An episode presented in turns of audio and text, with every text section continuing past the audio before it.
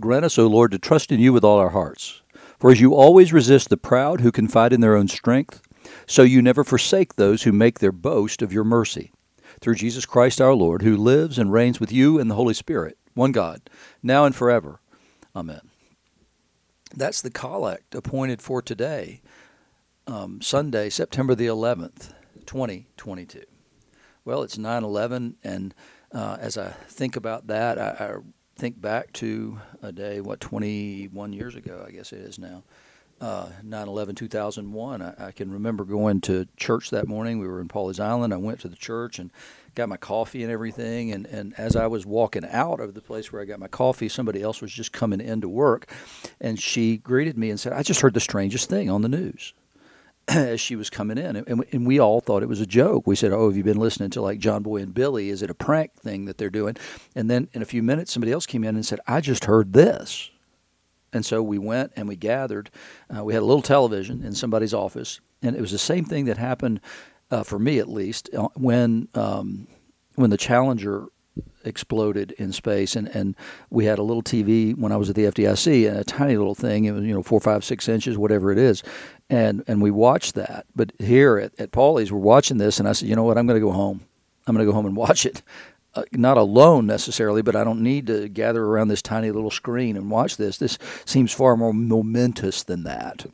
And so we, we went home and, and watched. And uh, my kids will tell you that, that 9 11 was the incident that, that sort of um, hung over their childhood in the way that those of us who are baby boomers, it would have been the, the fear of uh, Russia and, and, a nuclear um, war with Russia would have. And, and so th- it hung over my kids' lives, and it um, Will particularly talked about that, and that when Osama bin Laden was killed by SEAL Team Six, he was at App State at that time, Appalachian State up in Boone, North Carolina, and and the, and there was an explosive sort of celebration which seems really odd in retrospect. And, and it seemed odd to me at the time. Couldn't figure it out.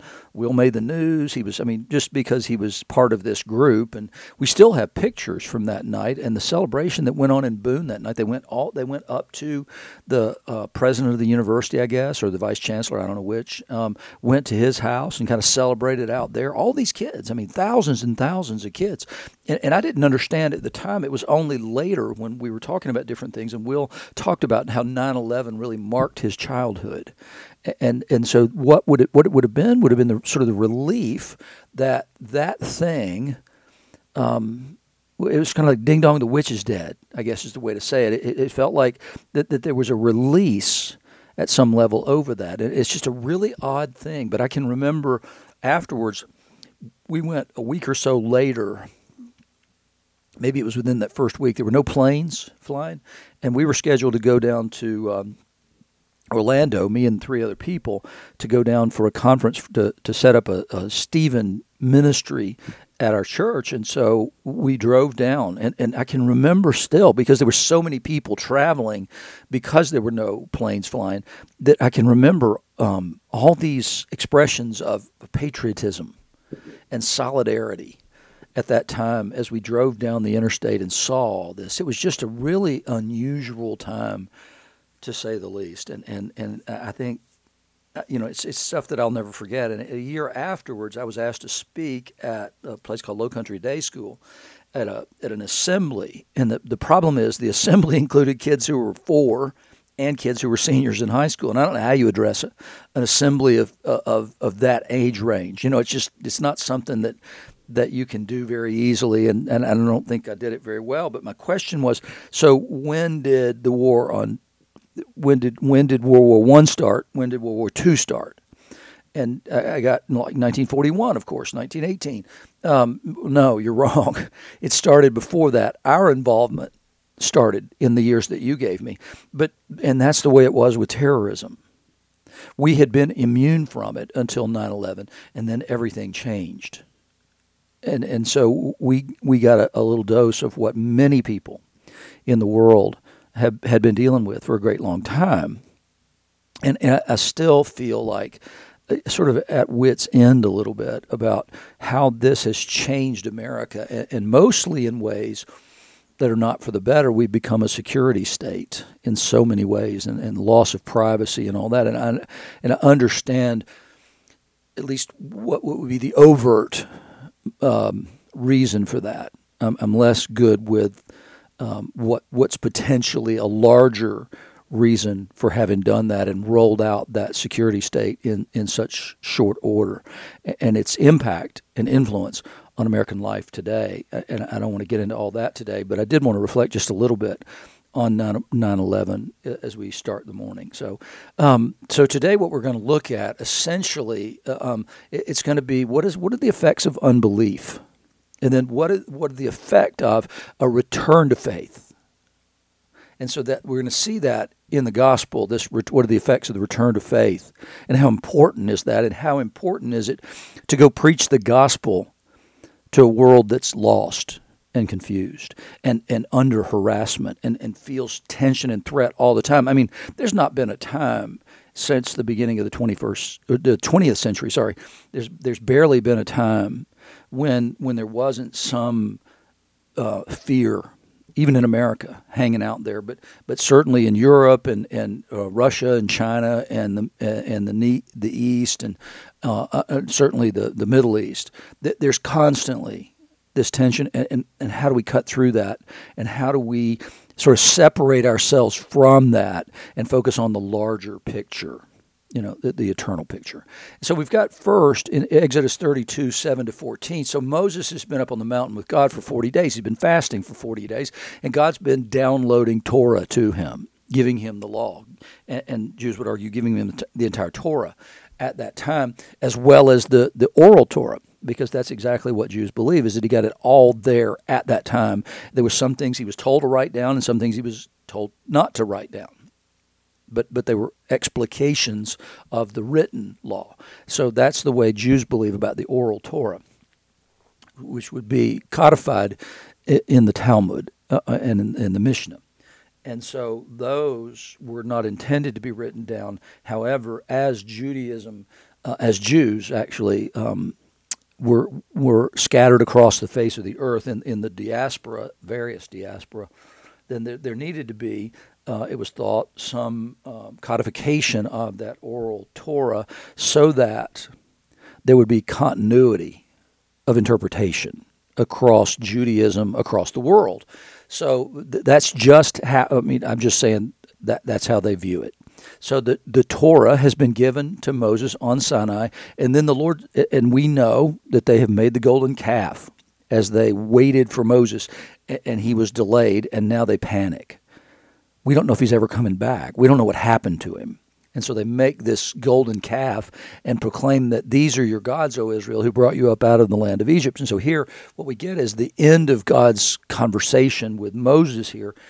He says to him, Go down, go down. For your people, your people, whom you brought up out of the land of Egypt, have corrupted themselves. See, God's distanced himself from the people there that they've ascribed the work of God to Moses at some level. That they've they've made Moses kind of a demigod because he is able to do something nobody else can, and they're unwilling to do. In fact, and that is to, to draw near to God, to be in His presence.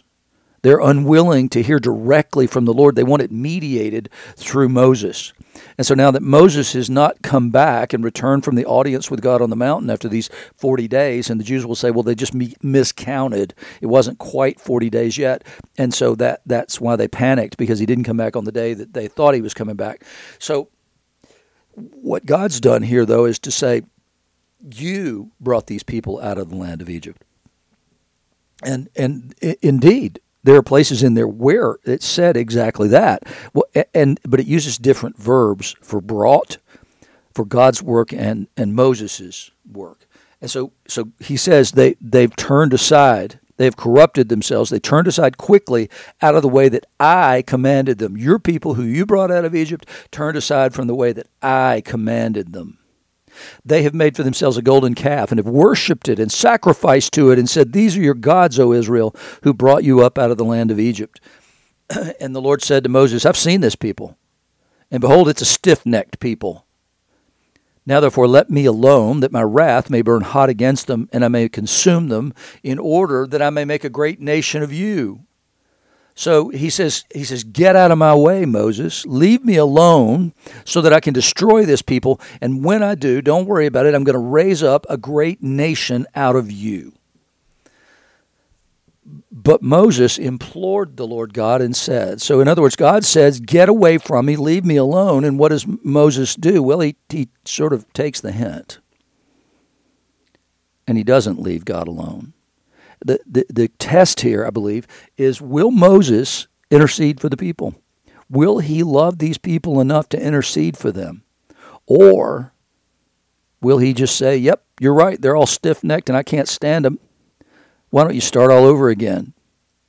I believe this is completely a test for Moses on the mountain in the same way that Abraham had to face a test on the mountain with his son. Will you sacrifice his son, your son, if I call you to? And Abraham responded and said, Yes, I will. I trust you and I believe in you. And, and here, what God says is, Leave me alone. What does Moses do? He doesn't leave him alone.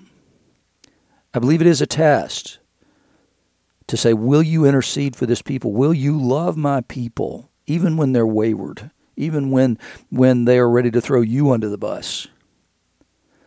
Are you willing to stand with my people?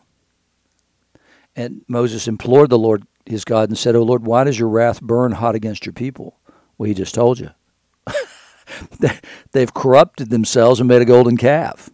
They turned aside from the way that I commanded. They worshiped this golden calf and they sacrificed to it and they ascribed my work to that calf.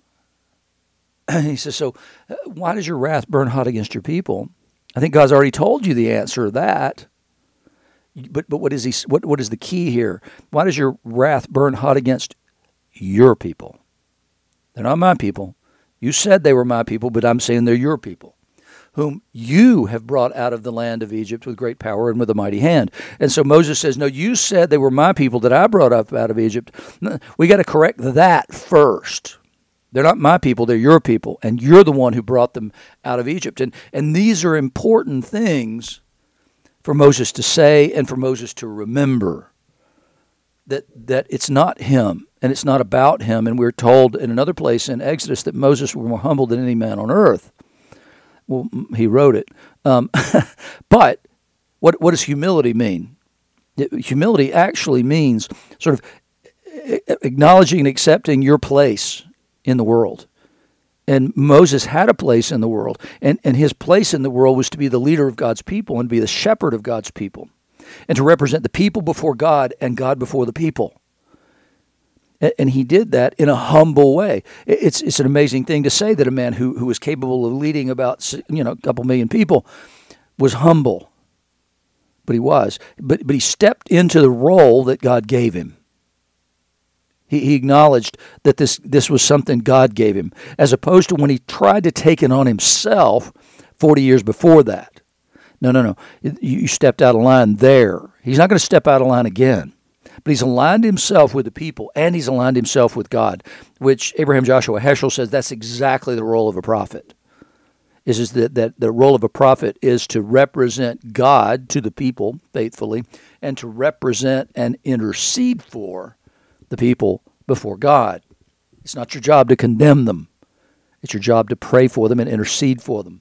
And that's exactly what he does. He fixes the thing that began God's God's statement to him your people who you brought up. He says, No, no, no.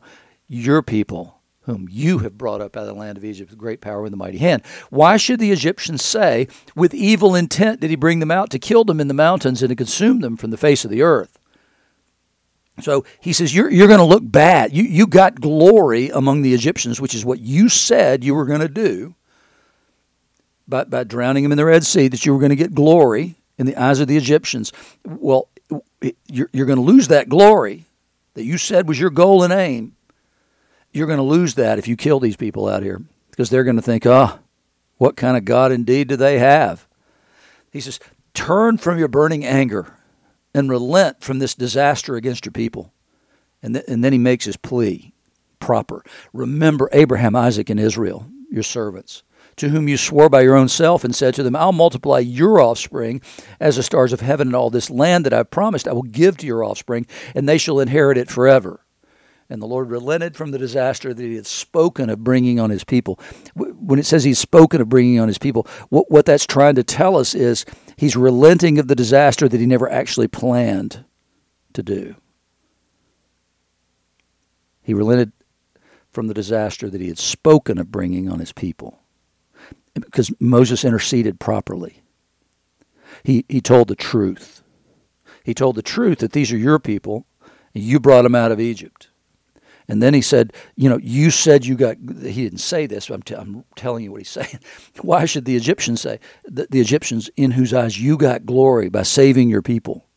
How is destroying your people out here in the wilderness going to fit with that glorification process? And then he tells him what he wants Turn from your burning anger and relent from the disaster against your people. And then what does he do? He makes his, his he implores God on the basis of the covenant, on the basis of the covenant with Abraham, Isaac, and Israel, Jacob. He, that's the basis. Is God's nature, God's covenant. Be faithful. Be faithful to the covenant you've made. Well, do you have to encourage God to be faithful to the covenant He's made? The answer is no. But it's why we pray in the name of Jesus, because we we recall the basis of the covenant. And we say that, that the covenant, this is the covenant. Your co- the covenant is in the blood of Jesus. And so I'm recalling the covenant in order that you can recall the covenant. I, I'm telling you, I understand the basis on which I make any request to you. It's the blood of Jesus. And here, that's exactly what Moses is doing. In the gospel lesson today, so you've got the tax collectors and sinners were all drawing near to Jesus. Now, remember, he's on his way to Jerusalem he, for, his, for his date with destiny. And so the tax collectors and sinners were all drawing near to hear him. It's an amazing thing because the Pharisees and the scribes wouldn't have allowed them to draw near to hear. They would have pushed them away. So, and so the Pharisees and scribes grumbled, saying, This man receives sinners and eats with them. You know, look at the scum that he hangs out with.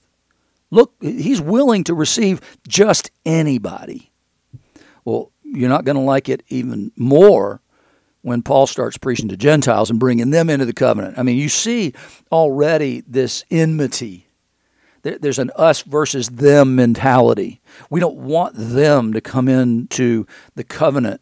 You know, that, that that's not a good thing.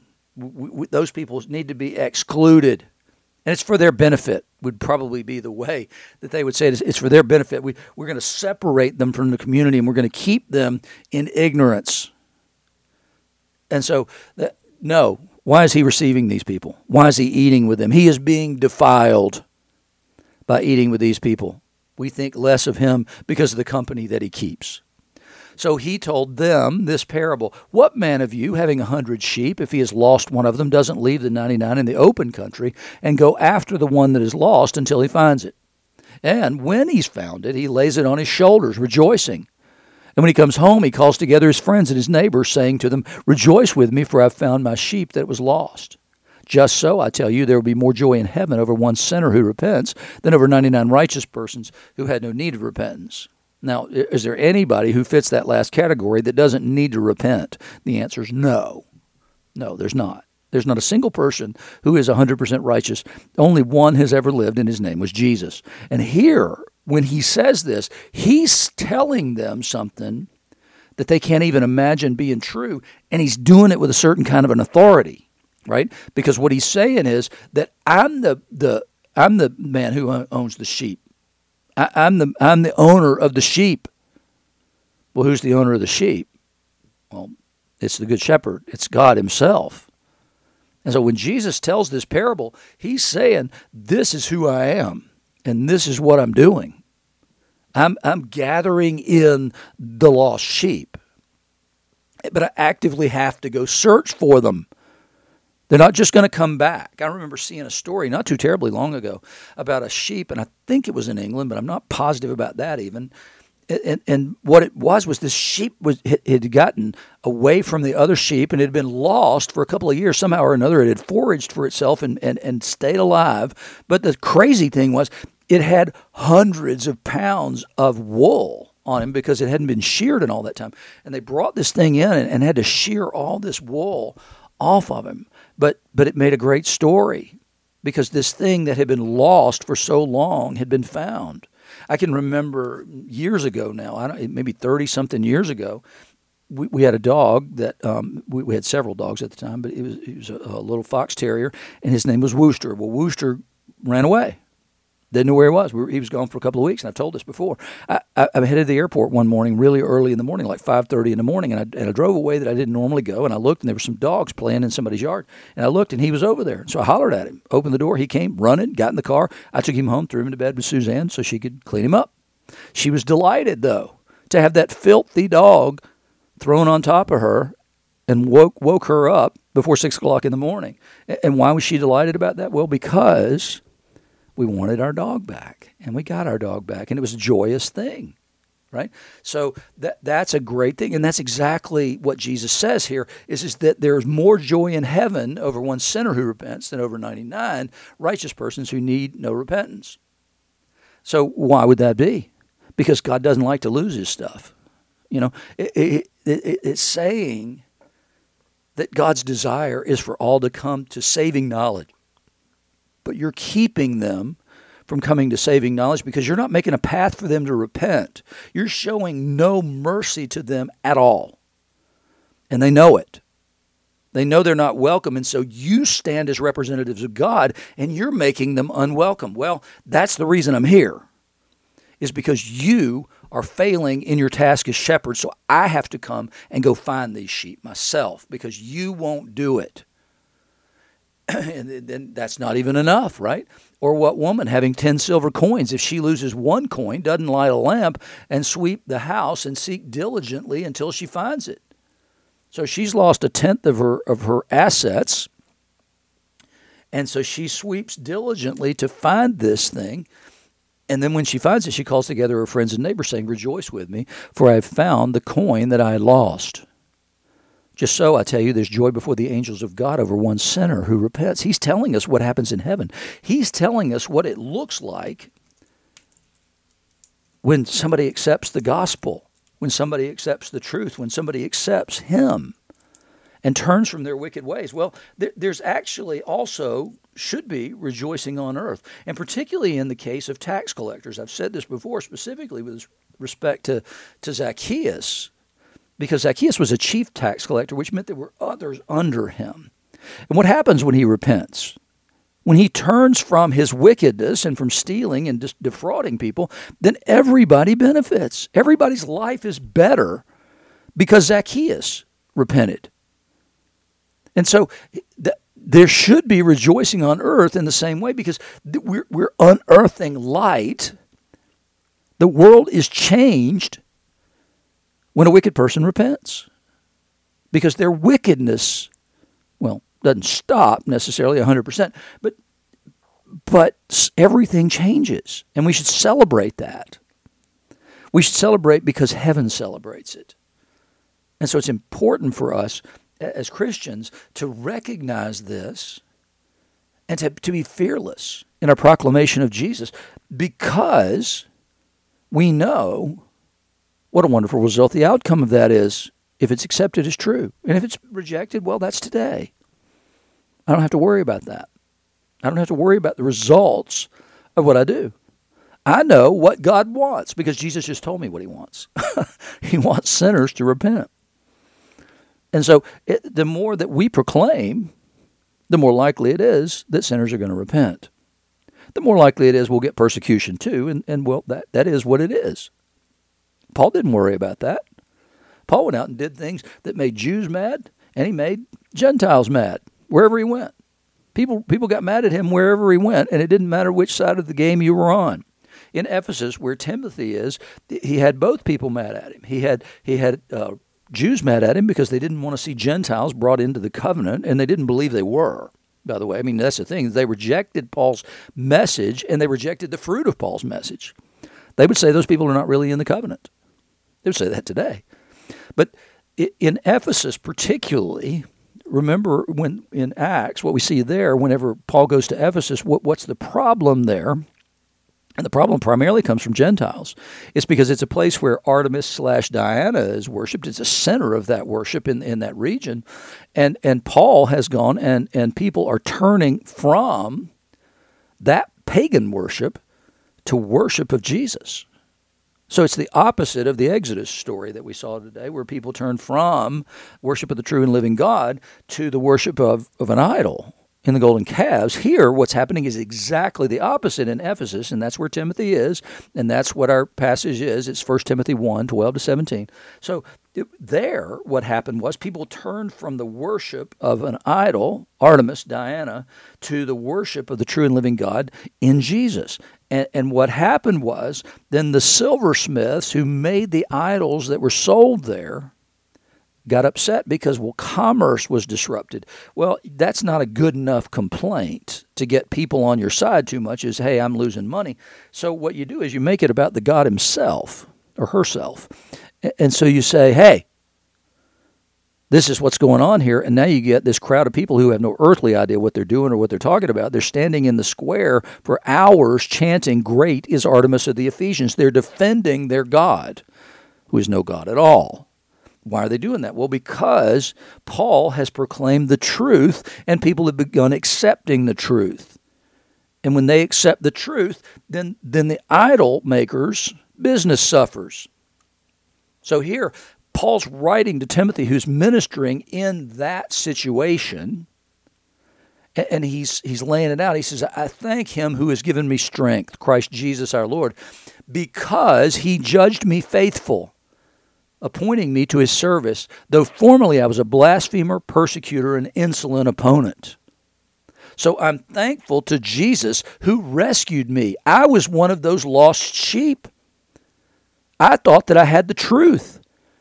I thought I had a firm grasp on the truth, and I thought these people were blasphemers. And so I was going after the church. But Jesus gave me strength because he judged me faithful because even though I was a blasphemer. And then he tells the important thing. But I received mercy because I had acted ignorantly in unbelief. So he, he found him faithful because Paul tenaciously defended what he believed. So tenaciously that he was willing to persecute and kill members of the church, and particularly leaders in the church but he was sincere, but he was wrong. I acted ignorantly in unbelief. Why does Paul say that's the reason I received mercy? Because two things. One, he knew Jesus prayed from the cross, Father, forgive them, for they know not what they do. They're acting ignorantly and in unbelief. So he knows that Jesus prayed for people exactly like him. And then he saw it himself when Stephen was being stoned, and Stephen prayed the same thing. So Paul knew. And Paul was willing then to suffer the persecution that was going to come along with his change of heart and his new message. He says, I received mercy for very simply because I had acted ignorantly in an unbelief. And, and that's the honest truth until until somebody has an encounter with the living God and the risen Christ, they are honestly acting in ignorance and unbelief. No matter how acrimonious that relationship you might have with somebody who is a, a militant atheist might be, remember this they're acting ignorantly in unbelief. They're being held by a demonic deception. So it, the, the more we make that personal, the worse we fight the battle if, if we understand the reality that it's not flesh and blood that's our problem, it's principalities and powers, then, then we'll fight the right battle. We'll fight the prayerful battle of doing these things. And, and so that's exactly what Jesus runs across, right? People acting ignorantly and, uh, and in unbelief. That's the reason that he has these battles with the Pharisees. These who would be the teachers of Israel, as he says to Nicodemus, are you really the teacher of Israel and you don't understand these things? And he could say, that's what he says to all the Pharisees. You don't know what you think you know. You, you don't and haven't received the Holy Spirit. You got it wrong. You're sincere, but you have it wrong. And the way that you're using that sincere belief is horrible. You're using it to destroy people, not to build people up. So Paul says, I received mercy simply because I had acted on ignorantly in unbelief, and the grace of our Lord overflowed for me with the faith and love that are in Christ Jesus.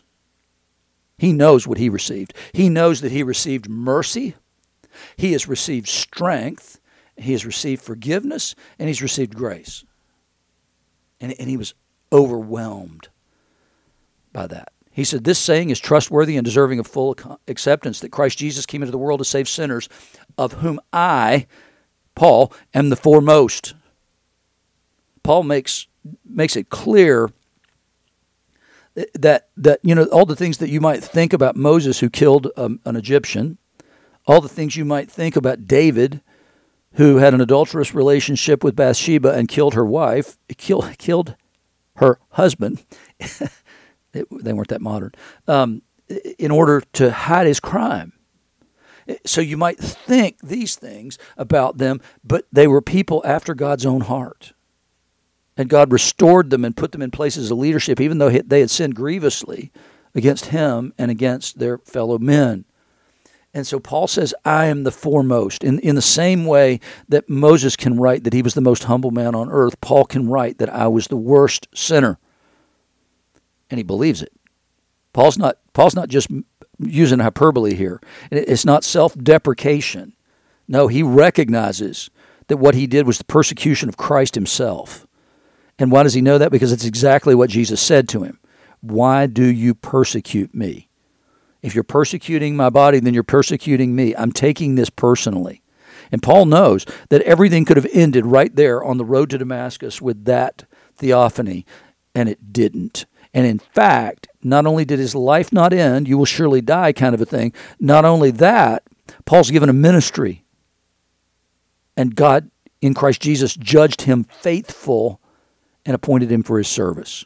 And he knows that he didn't deserve it. He's the opposite of deserving because he had persecuted Christ himself. And he knows that because the, the voice of Jesus from heaven told him exactly that. He says, But I received mercy for this reason so, in, in the same way, I received mercy because I had acted ignorantly in unbelief. He said, I received mercy for this reason. So, but because. But I received mercy for this reason that in me, as the foremost, Jesus Christ might display his perfect patience as an example to those who are to believe in him for eternal life. So he said, I'm an example uh, of being the guy who was so lost and so lost in sin. If he could save me, he could save anybody. And that's the proper humility to take regarding our salvation and, and the way that we walk before the Lord. We should never think too highly of ourselves. We should always remember that I'm a sinner saved by grace.